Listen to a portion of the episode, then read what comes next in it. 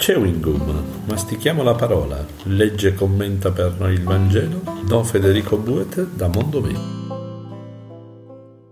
Dal Vangelo secondo Marco, capitolo 6, versetti 53-56.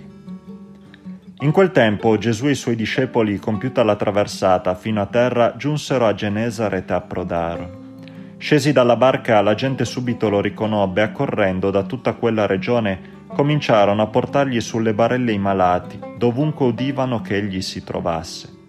E là dove giungeva, in villaggi o città o campagne, deponevano i malati nelle piazze e lo supplicavano di poter toccare almeno il lembo del suo mantello, e quanti lo toccavano venivano salvati.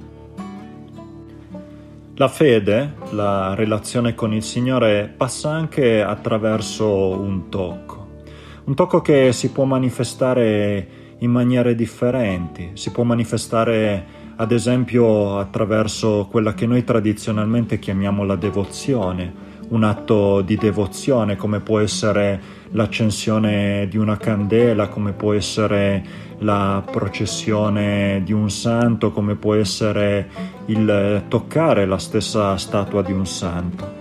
Non dobbiamo mai banalizzare il fatto e la necessità che abbiamo di rendere corporea la nostra fede, di eh, far sì che la nostra fede eh, tocchi in qualche modo il Signore, entri in contatto con Lui, entri in relazione con Lui. Chiediamo allora di non sminuire anche quegli atti che la tradizione ci consegna, quegli atti di devozione che la tradizione ci consegna, perché sono quel modo che si perpetua nei secoli per toccare il Signore, per sentirlo accanto, per sentirne la presenza e la vicinanza nella nostra vita. Buona giornata.